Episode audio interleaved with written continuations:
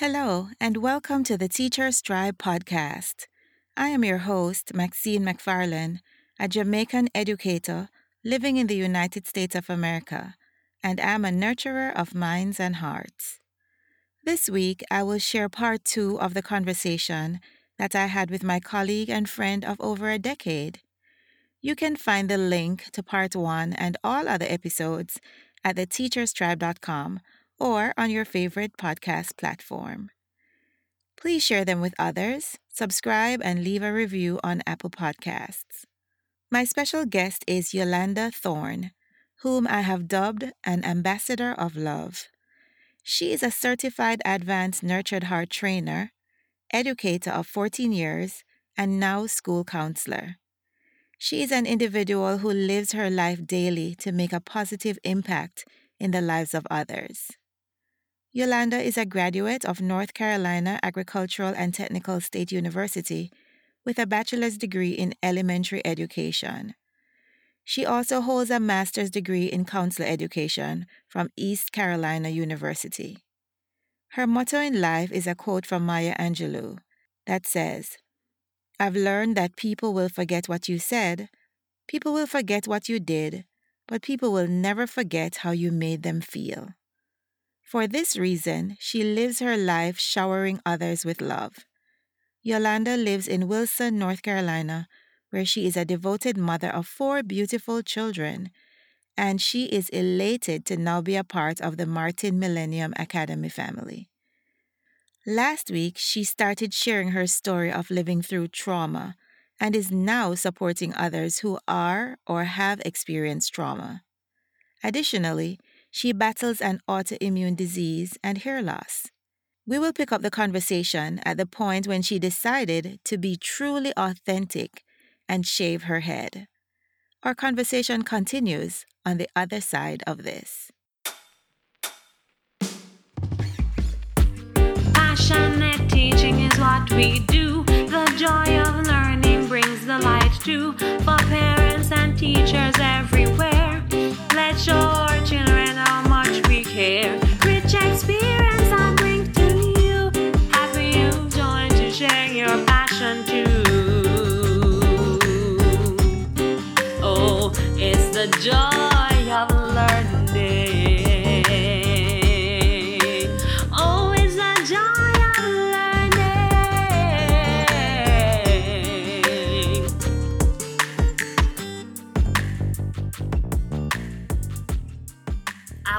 grappling with that. I didn't like the fact that I was hiding something. So it's time for me meant it's time to stop hiding. It wasn't just about hiding behind the hair loss. There was more underneath that that me and God knew. But that's the step he he chose to use for me to later as and once I shaved my head, he started pulling back a whole lot of other stuff. So, woo, I just got chills saying that. And it- it's beautiful to hear you say it because I'm f- having flashbacks of you in first grade with the head wraps, not knowing all the things that were going on. And then later on, when we separated and took on different roles, different jobs, and seeing your journey with the wigs and eventually the big shave, you know, it's, Yeah. it's, it's just reliving that experience and getting the backstory now about the em- emotional journey that went along with that. Oh, yes, it was years in the making. It wasn't just I woke up one morning, hey, let me shave my head. It was a process. Like when I first started losing hair, I would change my style this way. Then after a while, I had to add the head wrap and this and that. And then finally, it was time. And so I go to my uncle, who is just, he's my mom's baby brother, and he works out of his home and he's fun. And he puts on Whitney Houston, the greatest love of all. Because at that time, I love Whitney Houston. And I have several nicknames from my family. So one of my nicknames is ELO, E. Long story behind that. I have many nicknames. So he puts me in his barber chair and he says, ELO, are you ready? He says, You just listen to the lyrics of this song, Whitney Houston, the greatest love of all. Because once I shave this head, you got to know that the greatest love is inside of you. And now, how fitting is that? I didn't even think about it till I'm saying it right now on this podcast that God was working everything out in this journey in phases. Woo, I didn't even think about it just now. I had to know the love that lived inside of me and to love Yolanda and embrace Yolanda and trust God's love and all of that because I was getting ready to walk out of that barber chair with no hair. Mm-hmm. Women, our hair is truly our crown and glory. And so he was like, Are you ready? And I knew I was ready. And I said, I'm ready. He said, Do you want me to put the mirror in front of you? I said, No, I'm good. And so much more I could say about that. My kids were struggling with it. My oldest at the time, Joshua, was 14 and he was upset because he said, Mommy, when we go to school tomorrow, because I was teaching and he was a student at my school, he was like, If anybody laughs at you, Mommy, I swear I'm going to get in a fight and I'm going to get suspended. and you know, you were talking and I wasn't even thinking about that piece. The impact wasn't just you and your yes. own emotional journey, but how it's going to affect your children. Absolutely. Joshua was upset. He felt that kids were going to laugh at his mom the next day being bald. And I had to have a talk with him. Am I still your mom, whether I have hair or not? You know what is that saying about you joshua really if you you're going to fight somebody because they pick about your mom like you know who your mom is. What is a better way to respond to that? But then god showed me too what i was teaching my girls because my daughters, like Maxine said, they had long, thick hair. They had locks at the time. And what was I teaching them about standing in the truth of who you are as a woman, as a girl, that your hair doesn't define you? At the time, I love India.Arie, who has a song out that that's old that says, I am not my hair. I am not my skin. I am the soul that lives within. So I was able to play that song to my girls, and now they have a level of confidence and strength. So I, it was a teaching lesson for all of us. The biggest thing that Satan meant for my bad, God turned around for my good. When I shaved my head, I remember making a Facebook post, and I know it's not about social media. I was blown away with the amount of um, comments. I couldn't even read them all. And then private messages in my chat box of women who were going through something similar. And I remember when I did shave it, and my uncle gave me the mirror, and as things progressed past, how I never felt as confident and strong and beautiful as I do now with no hair and I was just thinking that a lot of times we think our hair, well, I know there's an expression in Jamaica where we say your hair is your beauty. Mm-hmm. But when I, I remember just seeing the beauty of even just your face without the hair, mm-hmm. because it mm-hmm. allows everybody who knows Yolanda sees that beautiful smile first so the hair isn't isn't the, the focal point for me whenever I look at your beautiful face. I'm always drawn to the smile because I know what's behind the smile, you know, all that love. And I wanted before you move on to the next point to just stay in that extended family. Um, mm-hmm. Um, I know you talked about your children and just I have an uncle that's very special and dear to my heart too. But mm-hmm. um, just the loving service that your uncle mm-hmm. provided and then i would love to hear more about the extended family like your your mom and dad yeah. and, and and what that support was like going through that specific part of the journey before you go on absolutely so the extended family is funny because my mom was dealing with hair loss at the same time and i didn't know how much and how bad hers was so slowing it down, the support piece you asked, I had so much support from my mom and my dad. I had so much support, obviously, from my uncle. I mean, he just blasted the music and we were dancing. And he said, You're always beautiful to me with or without hair, you know, while he was shaving my head. So I was getting so much support from him. My grandfather, who is now passed away, he's, he was my, oh, he was just my heart. I'm the oldest granddaughter out of I don't know how many grandkids, but my granddaddy was older. And I remember the first time he saw me afterwards, he cracked the joke and said, I looked like his grandson, not his granddaughter. He didn't know who I was. And it didn't offend me at all because you have to know my granddaddy. And then we just laughed and he said, Come here, granddaughter. Come here, oldest grand. You know, granddaddy just playing. And he gave me a kiss. But my point is, I got so much support from my family. And I'm grateful for that. And I know everybody doesn't have that. So again, it was even without my family support, for those who are hearing this and feel like, well, I don't have that support. Before the family support came, God was my support. He had already spoken to me as time. So I do believe if I hadn't gotten that support from my family, I would have been okay because I was ready.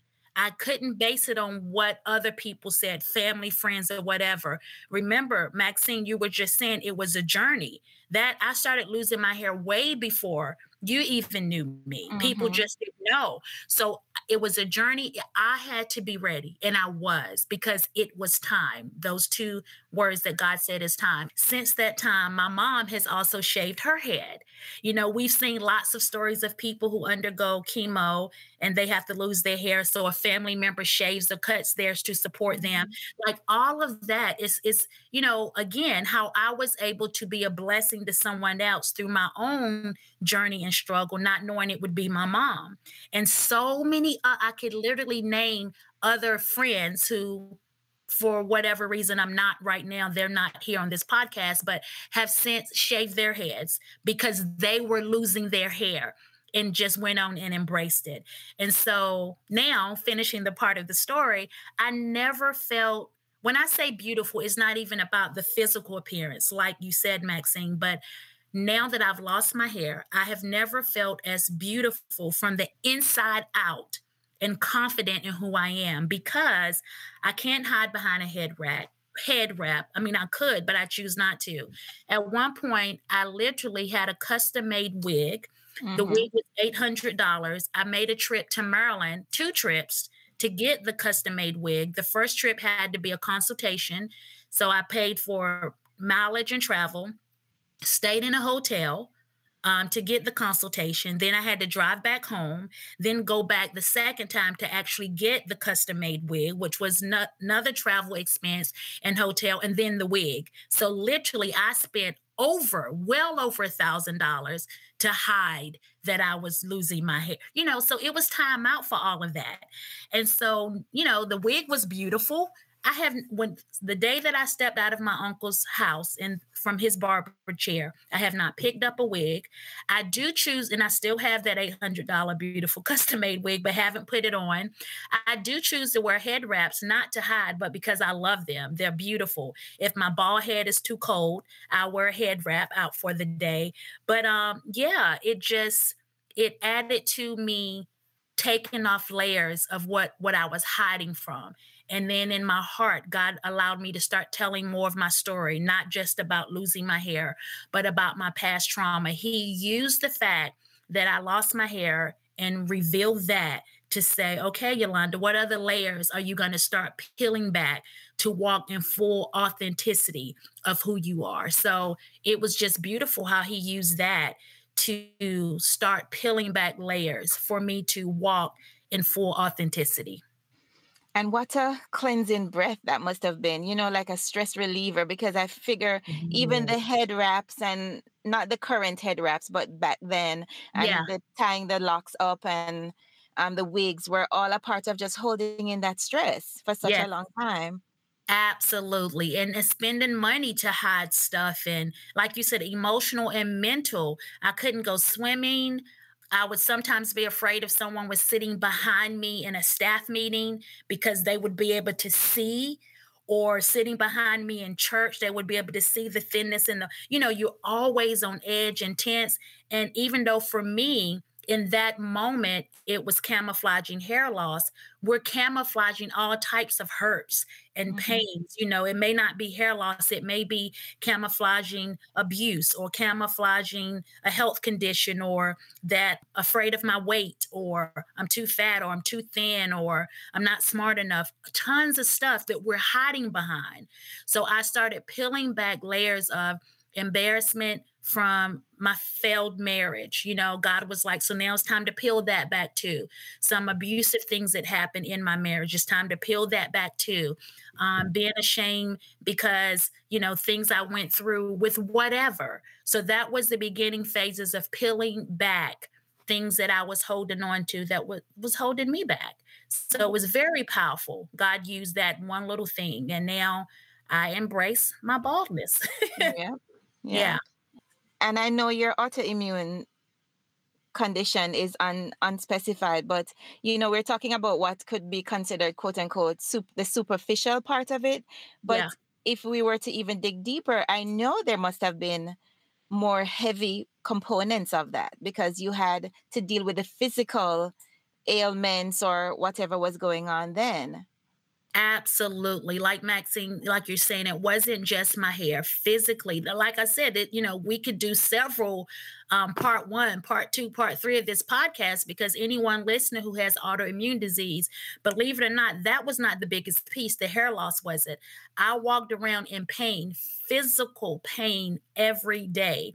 And for me, I chose not to take medication. I have been through the years, I've been prescribed muscle relaxers, pain relievers, but I've heard so many stories of people getting addicted to their pain meds. And I refuse to be that person. I did not want to you know, have to take medication every day. So I would take Motrin or Tylenol, but that just made the pain a little bit less. But the pills would totally take it away. But I had to keep those pills in my body to do it. I refused. So I walked around in physical pain. People did not know it. Joints and muscle aches. Um, there's something that we call fibro fog. Part of my um, autoimmune disease is fibromyalgia. There's tons more, but fibro fog is when you have difficulty concentrating, difficulty re- remembering things. And Maxine, you know, I love speaking, public speaking. I would be speaking and totally forget what I was speaking about believe it or not, it has happened right now on this podcast because a few minutes back I had to say, Can you tell me what the question was? It happens because of lack of circulation and blood flow. And I know people get brain fog all the time, but my point is, like you're saying, there were tons of things that were really, really difficult. I went through a period where I missed a whole week of work because the pain was so great. And I didn't want people to know what I was really dealing with. I've had two blood transfusions. I went through a period where I had weekly iron infusions. My iron was so low, iron pills no longer worked. So I had to get iron intravenously. Um, during one visit, they accidentally gave me too much iron. Believe it or not, you can OD on iron. I passed out, had to be transported. I've never been in an ambulance except one time in my life, and it was the scariest experience. My mom and I were shopping so much more to that story, but I fell out right at the cash register. My mom knew I started breaking out in hives in the store. We knew something was happening. It was just me and my mom. My dad was somewhere in the parking lot and we couldn't reach him. I passed out in the store. Wow. And I was so scared. People were rushing over. There happened to be a chaplain in the store at the time. They went and got a wheelchair. It was just uh, so much to this story. And um, then I end up getting maybe like a $11,000 bill from that one day. To this day, I still have not paid that medical bill because I felt you guys gave me too much iron. And because of that, I got sick. And now you want me to pay all of these bills because of your mistake. So I can't even tell you how many medical situations I've dealt with since 2000, maybe 2009. Like there's been such a journey with this mm-hmm. autoimmune disease hospitalizations, needles, um, scares. When Maxine, you know, when my youngest son was born, I literally almost died. died. Yes. His name is Emmanuel, which means God with us, because God was with us in that labor and delivery room. Many women have trauma stories of childbirth. We are strong women, like giving birth alone people don't know that's the closest a woman ever comes to death is when she's giving birth. And i literally almost bled out on top of that already having blood transfusion. So there's and to this day as i speak i still deal with autoimmune disease. Um, so yeah god has used so much. And again i'm hearing maxine say someone like you being an ambassador of love because people look at me and i'm only telling a small bit of my story. Maxine, you're my sister, so you know even more than what I'm sharing now. I haven't even touched on what I went through through the marriage and mm-hmm. the divorce, you know. So we all have our story, but it's okay for me to say, people look at Yolanda, she's so loving and this and that. There's a price that has come with that. And it's okay. You know, I'm not perfect. I'm trying to be transparent here. Yolanda has been through a lot of stuff. Yolanda has not dotted every I and crossed every T. Yolanda has skeletons in her closet, including pain and shame.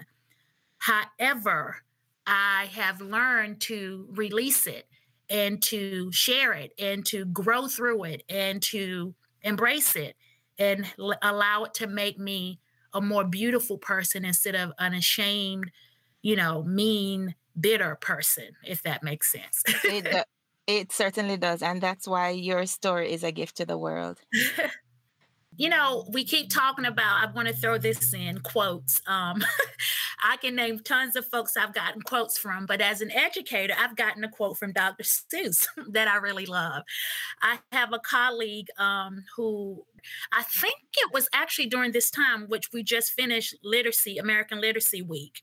And um, I walked past her, right? Is this no, week, I, week? I, don't know, but you just triggered another memory because I have something else pulled up on my phone um, about that post you made a day ago too when you were wearing this cape and this beautiful mm. conversation with, with, your children about it how corny yes. you are yes and i can tie that into this right here but Please i do. was walking past my colleague's um, door and she had a quote from Dr. Seuss that says something about stop trying to fit in. You were not born to fit in. You were born to stand out. That's why you're outstanding that apparently is a quote from Dr. Seuss. And so I have shared that because believe it or not, part another part of my sadness or pain, I have never felt like I fit in with people, with my friends growing up. I, I have lots of friends, you know, going through middle school, high school, all of that. And even as an adult, because people would tell me this, even my family, Yolanda, you're too nice. Yolanda, you're too sweet. Um, and I, I'm being very transparent in this moment. So I don't want this to be offensive to anyone because I people know who I am and all of my friends, but I even used to be called um, we hear this phrase that people are dizzy blonde or dumb blonde, which is very demeaning and painful, but we use that term in our world. And so I used to be called a black dumb blonde. Can you imagine how painful that was for me?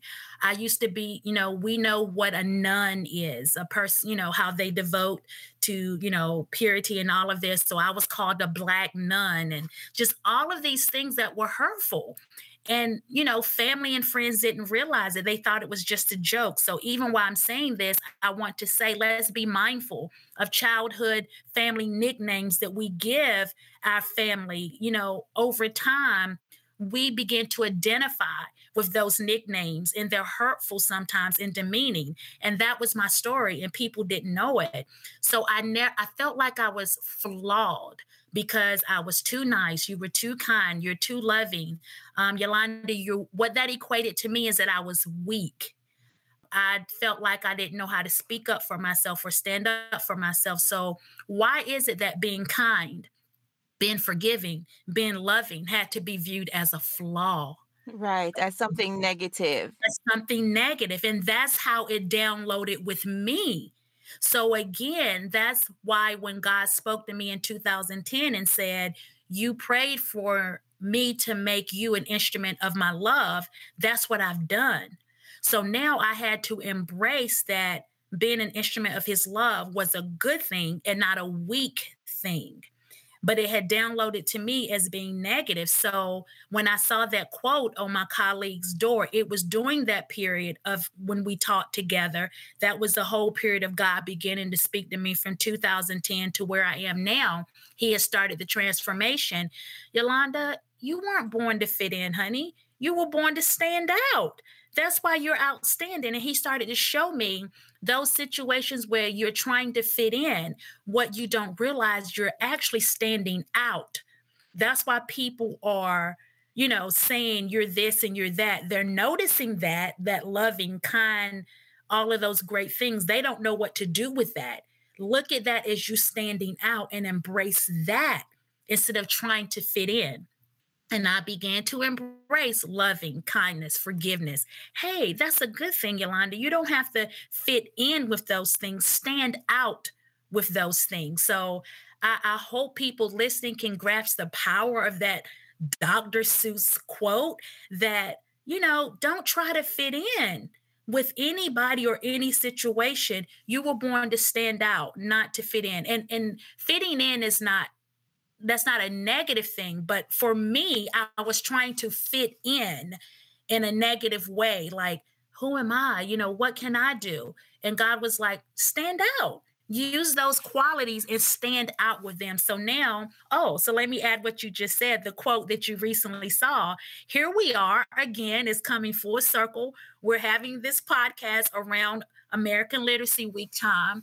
And this past week at work, the Friday was wear your favorite word you know, wear a shirt or something that has your favorite word, or dress as your favorite superhero. That's what Friday was at work. So my favorite word is what? It's love. and so I was like, if I really had to pick a favorite superhero, just to be real, it would be the Incredible Hulk and the Black Panther. Okay. but um, I dressed up as Black Panther a few years ago, and I don't have an Incredible Hulk costume. So I told my kids, Mommy's to create her own costume. And my youngest son, who's 13, he was like, Mommy, please don't. You are so corny. Please don't do that. And so I went in my room and found a shirt that says loved and a few years ago, I was in Tucson, Arizona at a Nurtured Heart training, and I went to this store that is called, I can't remember the name of the store, but they the the premises of this company is kindness. Be kind is their quote. Um, and so they had a superhero cape that's like a neon green and it says be kind. And I don't know what their premises was, everything with that superhero cape, but it sounds like clear to me you wear that cape and you be the superhero of kindness. And so that's what I wore. The superhero of kindness and the ambassador of love. Absolutely. I wore love on my chest because I wore a shirt that had love on the front and I wore a superhero cape that said be kind. And so again, I stood out corny and crazy and whatever as a mom and a teacher and a counselor who's in her 40s. And that's okay. I was the superhero of love and kindness. And I let my cape just blow in the wind as I walked around school and wore love on my chest. And yeah, I was standing out. Again, I don't care if it doesn't fit in and I'm corny and I'm embarrassing folks. I'm going to spread love and kindness. So Yeah. There you go. It's it's amazing. This the story you tell yourself. I think back to um Iyanla Vanzant and talking about that all the time. How your story has shifted though, Yolanda, from the story you told yourself based on what your Mm. family and friends said to you back then, and now how you've rewritten that story, and now the story mm. that you're telling yourself, this powerful love story is so shifting. And I, I remember, I don't know how long ago this was. Was it maybe three or four years ago when that book came out? And I mm-hmm. saw that my friend was a published author. I was so proud of you. yes. Can I speak a little bit on the Of course, that's exactly why I brought it up. I want you to tell us about that part of your journey of love. Yes. So a few years ago, um, a friend of mine, her name is Iris um, Peterson Bryan. I do want to mention her name to give her her, her due diligence and credit. Um, we were friends since college. She, God has spoken to her about publishing an anthology and he had spoken, you know, how many women she would have to be a part of this project. And it ended up being less women than what she had wanted, but we knew God had given her exactly what she needed. And I was asked to be part of that anthology. The title of the anthology is How I Got Over an Overcomers Anthology. That is the full title. So while I'm saying it, if anybody is interested, it is available on Amazon. There is also now a Kindle edition. And again, is How I Got Over an Overcomers Anthology. And it is an anthology of five women's stories of how they got over. And so clearly, when I was asked to be a part of the anthology, I was finishing up graduate school. At the time, I was working two jobs. I was in a beautiful part of my journey, but a very tough journey too. Um, single mom, four kids, working two jobs, graduate school, had a 4.0, pushing to keep that grade point average, and now trying to write a chapter of a book. It was tough.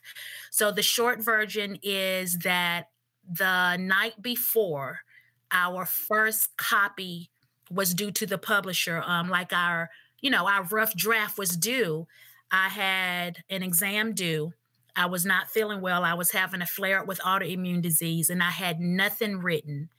Um, finished my part of my exam at like two in the morning. And I was like, um, when I tell you that overwhelming feeling like I was tired. It is 2 a.m. My rough draft is due in the morning. I have not written anything. I had to submit my grad work first, and I'm not feeling well. And on top of that, we had to drive to a particular location at one o'clock that afternoon to submit our rough draft in person on a thumb drive and have a photo shoot and a short interview that day. So I was in no condition for any of this, and it's three in the morning. So I started praying. There were so many components to that. And God said to me, of all things, like God uses the strangest or the small things and make them profound, right? What we think there's a scripture that talks about that. I document a lot of the things that I go through, trying to be transparent and share with others on social media. And so God reminded me, you've already written your rough draft and you don't even know it. He told me so clear to go to Facebook and type in the search. And I didn't even know we can do this. God walked me through every step. I learned this about social media because I'm not tech savvy at all. But I went to my page, I put in the chat I mean, in the search, love. And then you click on post. Are you looking for posts, photos, or videos about love? And I was looking for posts. And then there's this other section you can search where you filter it and say post by you, by friends, by, I could type in Maxine's name, no, post by who? And I clicked on post by you, meaning me. Mm-hmm. So all of the posts that I had posted since I've been on Facebook that have the word love in it would come up. And so here I was like, whoa, whoa. So God was like showing me which post to, he said, start copying and pasting. So he would show me what post to use. And I just got goosebumps again, retelling the story. I would start copying and pasting on a Word document. Then he would give me another word, forgiveness, search, post by me. And all the posts that I've posted since 2010, because that's when I first became a member. Ironically, there's that 2010 year again. Copy and paste all these posts. So I started to do that. And then I ended up with something like a 22 page Word document of things I had already written. And God used that for me to start deleting, editing, filtering. So literally, how amazing is God? I had already written my story for this anthology that in 2010 I had no idea an anthology was coming. I was just doing Facebook posts. I didn't even know I was starting on part of my book. And notice I said part of my book because Maxine, you know, I'm going to write my own book one day. I'm speaking that. Of course. but yeah, that's how that anthology came about. I the topic was how I got over, and we were given clear instructions to write how we got over whatever it is we got over, whether it had been abuse, pain. For my best friend who was the founder of this. For her, it was adoption. She was adopted as a child, and she wrote about that. For another woman in the story, it was physical abuse in her marriage. I knew what mine was, but I felt I didn't felt free enough to write about it at the time. So I kept struggling with, okay, God, now you've given me this document to start editing and all, but I still can't tell my story of how I got over. I can't tell the story. And God was like, Yolanda, listen, you're a lover of words, you're an educator. You don't have to tell your story. I want you to tell how you got over. How is it that you got over? Duh. It's like God was saying, duh, you got over through what? Love that there it was again love so it's just amazing how god kept using that so if anybody decides to go to amazon and buy that book or get the kindle version you will see the title of my chapter in that anthology is i choose love choose love because god showed me yeah you may not be ready to write about your trauma your story like the other women were so bold and strong and they did. I wasn't there yet. I chose to write about how I actually got over, and it was through choosing love through my traumatic experience. So God has just been building on that love theme for me. Um, choosing love over so many things in our lives, choosing to walk in love at all times, it's just so powerful for me. It has been my healer, my strength, my everything. So, hence the ambassador of love and choosing love and all of that. So, yeah, I, I do have a, a writing in a book, How I Got Over and Overcomers Anthology. And um, five beautiful women. You guys can check it out. All of our stories are amazing. And my chapter is I Choose Love. And I do encourage you, it's very simple. There's going to be more to come when God, you know, speaks to me to, to go forth with that. But um, I would love for you to hear how I chose love and how it has helped me get to the woman that I am today. I'll be sure to include the link to it in in the show notes in the podcast, Yolanda. Thank you. Yeah. Wow. You know, we could talk forever. Um, we- and we're actually due one of those lunch dates when when we can see friends again. Absolutely. Um, but before we wrap up, I have three questions that I always like to ask my guests, and I'm gonna Okay. a- ask you to respond to them now. I'm guessing that you've already answered some of them in bits and pieces in our conversation before, but I'll just ask it again so you can respond in a summary kind of way. Okay. What are you passionate about, Yolanda? Well, the obvious is, and I hate to sound cliche, but I am passionate about love. Okay. But let me just add to that. I am passionate about, okay, so there's another quote that says, Those who we feel deserve love the least need it the most. And and that's so true. A lot of times we feel like people don't deserve stuff. And and we're rightful in saying that. I mean, think about I don't know, just somebody who's done something horrible and we're like, they deserve to be XYZ, whatever it is, get 25 years in prison, whatever, you know. And that may be true. I just am passionate about coming from a mindset of just that. If if we have people or situations in our lives that we want to inflict punishment or pain or hatred or just leave me alone or whatever. I'm passionate about maybe seeing it through a different lens. And how can you be a gift to that person? How can you show empathy? How can you show compassion? And there may be situations where you realize, you know what, I do need to walk away from that situation, and that's fine.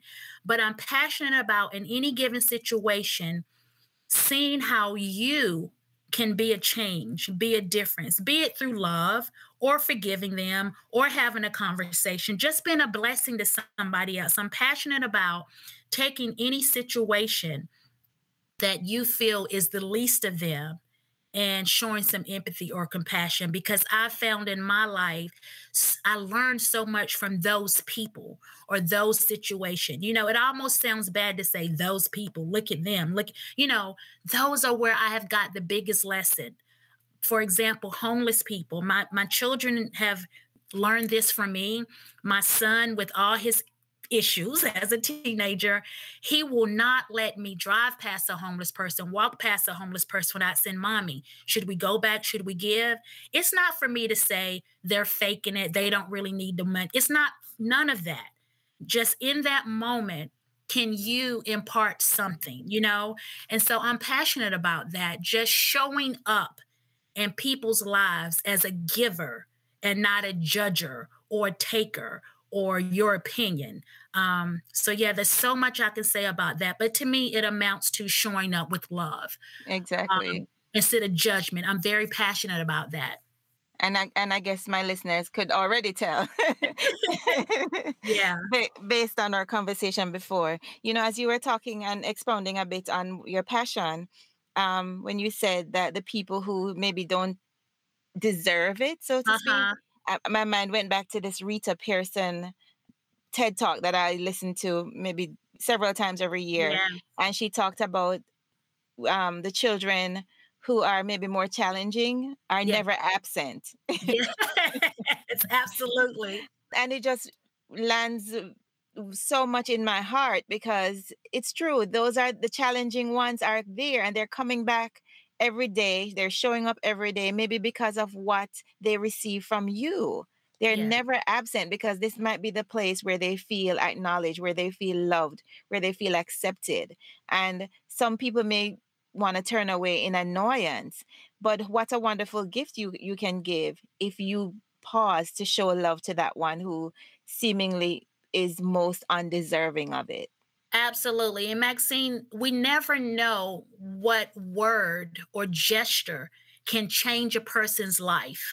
Um, you and I talked about doing a part two to this, and where I, I know I'm going to share where somebody's time with me, I think it was only two to three minutes, literally changed my life. And so I'm passionate about not underestimating what for me is love. You know, for you, it may be whatever. Everybody has something to give.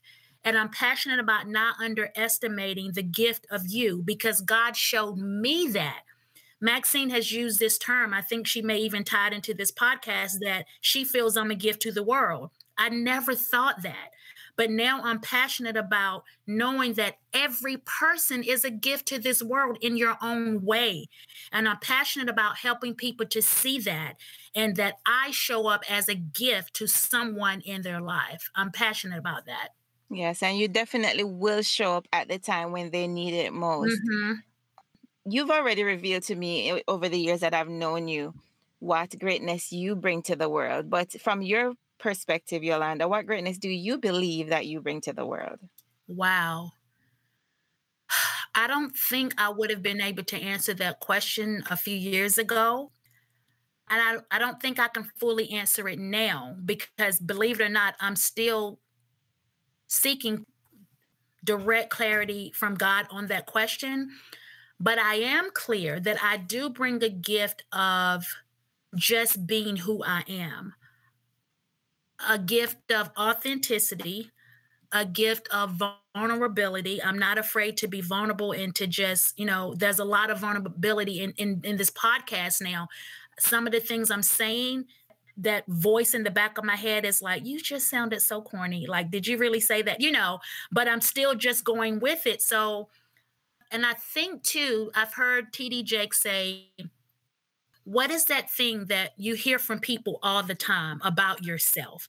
whether like I've, I've done a study abroad trip in belize and i've had people in belize say things to me and i'm like i'm in a whole nother country. This person doesn't know me and they just said xyz and my best friend back in the us has been saying that about me for years. I need to pay attention to that you know? So there have been things that people have said to me through the years including you maxine. So i'm zeroing in on those things and what that is i think that i bring a gift of authenticity, love, accepting people, being a nurturer. People feel safe with me. They feel some realness. They feel that I care. And I do. And I, I just, I don't know. I just love love and I love embracing people. I, I don't I don't know how to fully answer it, but I think I bring that gift to the world, whatever that is. I don't know how to name it. Um, well, I'll name yeah. it for you. You bring that loving gift to the world. That's that's your your greatness, your superpower. That love is it's going to be weaved into every question that I ask you, and and that's what it is. That's your greatness okay. because love, I think, should be a quality that comes out of us naturally. But for some mm. people, mm-hmm. it's hard. But for mm-hmm. you, it mm-hmm. seems as if that's your default setting, Yolanda. Mm-hmm. Some of mm-hmm. us have to work harder at loving we may love mm-hmm. our family, we may love our spouses, we may love people who are in our inner circle. But for you to have mm-hmm. a default setting of just loving people, to me, that's that's that's a greatness. That's a quality of greatness. Mm, thank you, Maxine. Yeah. So my final question is who or what inspires or motivates you? Oh. Okay. Who inspires me? are people who turn their pain into purpose. Maya Angelou is a who inspires me. Many people who know her story, mm-hmm. she was raped as a young child by a family member. She didn't speak for years later. That individual who raped her ended up dying and then being killed she feels as a result of her revealing who it was and from that that made her stop speaking for i think maybe 5 to 7 years. She literally became mute. When she did speak she spoke and she had something to say. In that time she taught herself three or four different languages. Like we know the story. Talk about turning pain into purpose you know Um, recently, Cicely Tyson died. She is another one of my sheroes. I just brought her book and found out things about her I never knew. So many people, Michelle Obama, we know her famous quote, when they go low, we go high. I love that quote. I have always lived by that without using that quote. Basically, when somebody really shames me or my children or anybody else, to me, they're going really low. My kids always want, Mommy, get her back. Mommy, why did you say that? You know, I choose to go high. It hurts to go high because I know what I can say or do to get them, you know? So Michelle Obama has told in her becoming so many situations of pain, but look who she is today in our country, you know?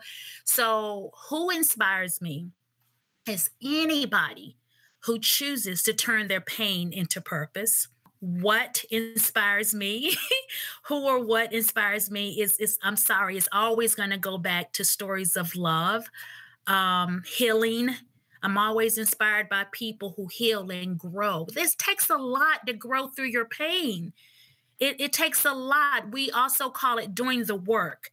Doing the work of healing is hard. It's tough. It's a process. And years ago, some stranger in a store, again, I have so many stories just stopped me and they said, Sweetheart, there's just this light around you. I don't know who you are, but I can tell you've done the work of healing. And I have, and it's a difficult work. So when I hear people's stories of overcoming, that inspires me that I can overcome. I'm still having pain in my life, but I can overcome. So that inspires me. People who have been through the muck and miry clay, as the old folks used to mm-hmm. say, and can overcome and tell their story, even when they're being judged and people are still digging up their dirt and grime. That inspires me because that takes a lot of strength. Nobody's perfect. When you can stand before people with all of your stuff and say, I, I still matter, I'm somebody, that inspires me because nobody's perfect. Yeah.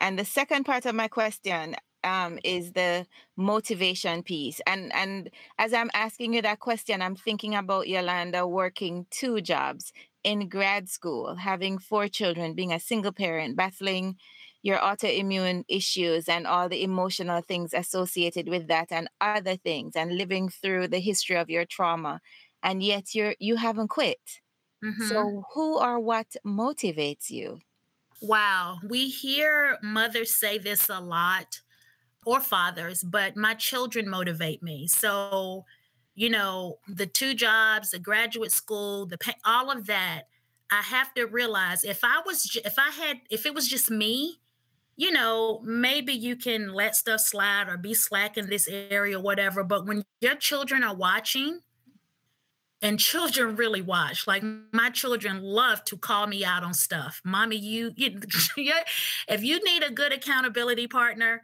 let your children hold you accountable. They will.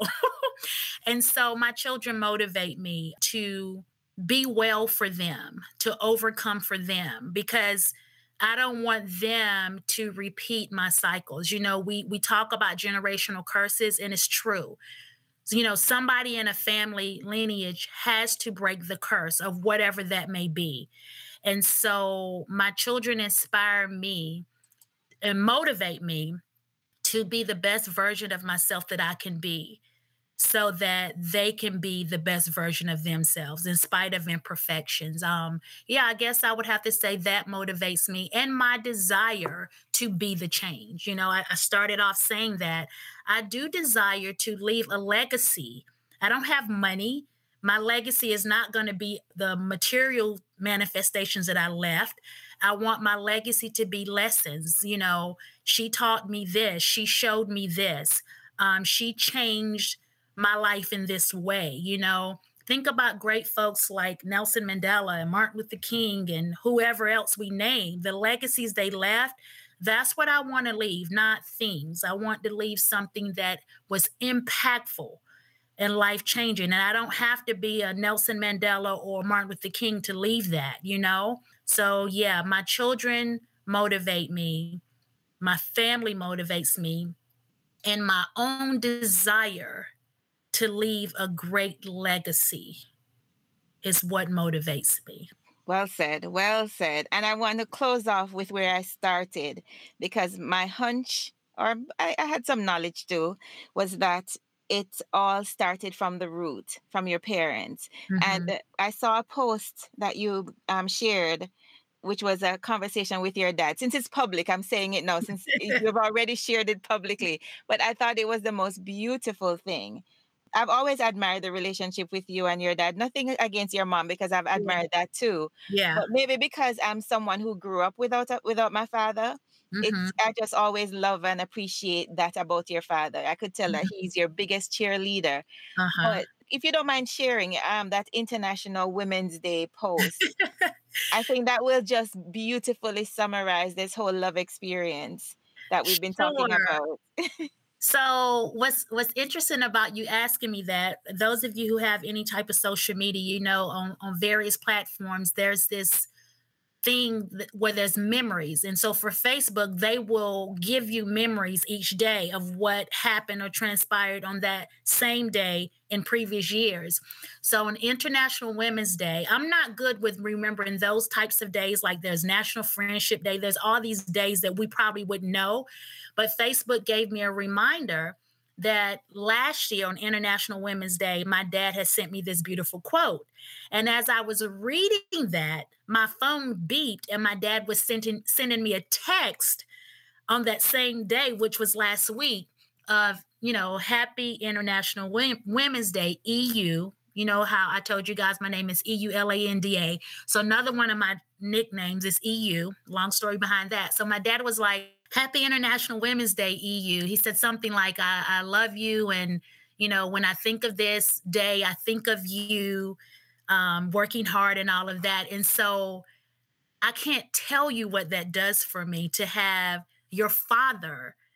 You know, I'm his daughter, but I'm a grown woman now. And my dad, who's been in the Vietnam War and has been through the civil rights movement and he's overcoming dyslexia and all of these things to tell, you know, he's retired and still working to tell me that I'm inspiring him as a woman and happy International Women's Day, like that speaks to how my mom and dad raised me. And again, they are not perfect. My dad has skeletons in his closet and his own pain growing up, you know, in a family of eight, and his baby sister died and was burned in a fire, like so much that he's overcome.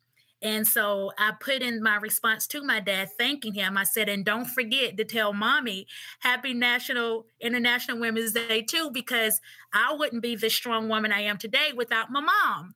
So Shirley my mom, is the bomb. Like that woman is the epitome of strength.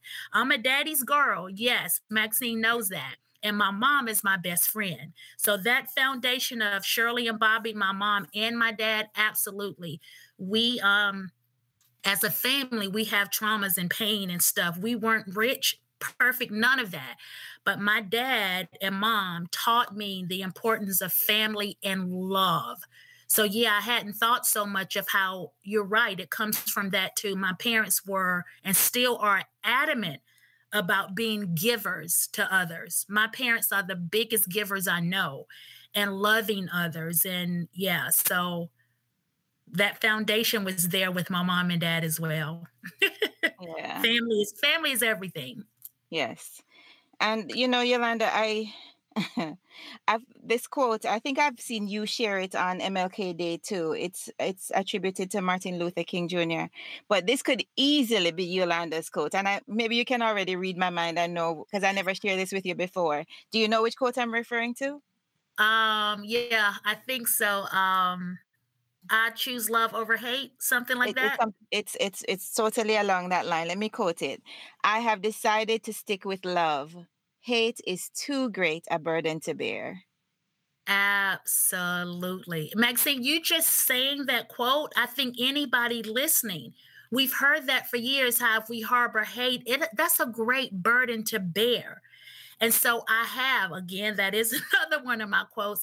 I have to stick with love. Hate is too great a burden to bear. Hate makes my autoimmune worse. You don't have to have autoimmune for hate to manifest in your body as heart attack, di- whatever, diabetes, when we harbor things, and I teach that in my trauma and resiliency, hate literally, it is medically proven, manifests in your body with ailments. Love literally manifests in your body as healing. Your heart opens up, your arteries open up, your breathing is lighter when you manifest and embrace love. When you harbor hate, you literally feel choked up. You're stiff necked, as they say. It manifests. So, yeah, thank you, Dr. Martin Luther King. I have decided to stick with love because hate is too great a mental and physical burden to bear. It makes me too heavy, and love makes me much lighter for the world. Oh, it's been a pleasure having you, my great ambassador of love, on my podcast today. You're you're continuing to share your gift with the world, but by those who who are around you but just by sharing your story here on this platform i hope it will inspire many others you've selected a few people that you said you've been inspired by but my friend you have been my inspiration too and as we walk on this journey you know that that love is contagious so i hope we'll all get lovesick Wow. Maxine, it has been an honor. It has been therapeutic. It has been powerful and healing for me. I'm so grateful for this opportunity. Thank you, my friend. I can't wait for us to get together again. Likewise. Much love to you, Yolanda. Thanks again. Thank you. All righty. Wow, wow, wow. From a heart full of love, so freely shared and we are benefiting from Yolanda's gift to the world. Love is powerful and transformative, so I encourage each listener to choose love. Next week, I will share a conversation with another inspiring educator who lives in South Africa. Subscribe so you can be notified when that and other episodes are posted.